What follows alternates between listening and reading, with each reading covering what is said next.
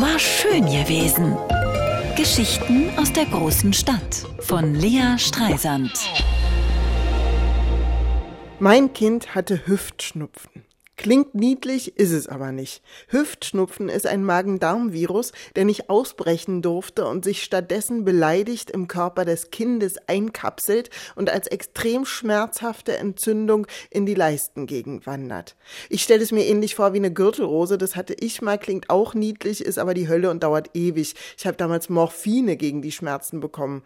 Okay, ganz so schlimm war der Hüftschnupfen nicht, aber ich musste mein Kind aus seiner Hose rausschneiden, damit er in eine Flasche pinkeln kann, weil wir ihn überhaupt nicht bewegen konnten die ersten 24 Stunden. Zum Glück hatte mir meine Steuerberaterin neulich erst davon erzählt, deren Sohn hatte das, sonst wäre ich sicher vor Angst gestorben, als das Kind nachts schreiend vor Schmerzen wach wurde. Also meins jetzt. Am Abend vorher hatte er so ein bisschen gehinkt und meinte, er hätte sich beim Spielen gezerrt. Ich so, hä? Der ist fünf, der zerrt sich doch nicht. Mein Kind kommt mit Prellungen und Bisswunden nach Hause und weiß nicht, wo die herkommen.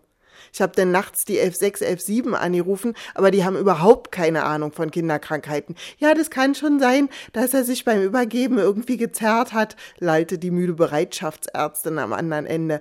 Er hat sich nicht übergeben, rief ich. Ich hatte Magen-Darm und mein Mann und mein Sohn hatte abends kurz Fieber und jetzt kann er nicht mehr laufen und ich glaube, das ist so ein eingekapselter Virus. Mein Junge jaulte vor Schmerzen. Vielleicht doch Kinderarzt, meinte die Telefonbereitschaft. Als der Fiebersaft wirkte, konnten wir denn alle noch ein paar Stunden schlafen und Freitag früh hat mein Mann das Kind in den Fahrradanhänger gesetzt und bei der dritten Kinderarztpraxis war dann auch wirklich mal jemand da und hat meine Prognose bestätigt. Eine Woche Bettruhe und Fiebersaft gegen die Entzündung. Ich war ja als Kind wirklich ständig krank. 90 Fehltage pro Schuljahr, erste, zweite Klasse und das Schuljahr hat nur etwa 200 Tage.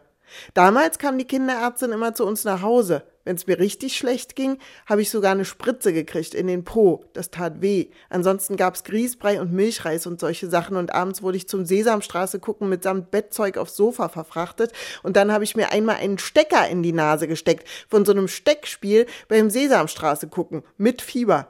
Aber das ist eine andere Geschichte. Die erzähle ich euch nächste Woche. War schön gewesen. Geschichten aus der großen Stadt von Lea Streisand. Immer montags neu im schönen Morgen und jederzeit auf radio1.de.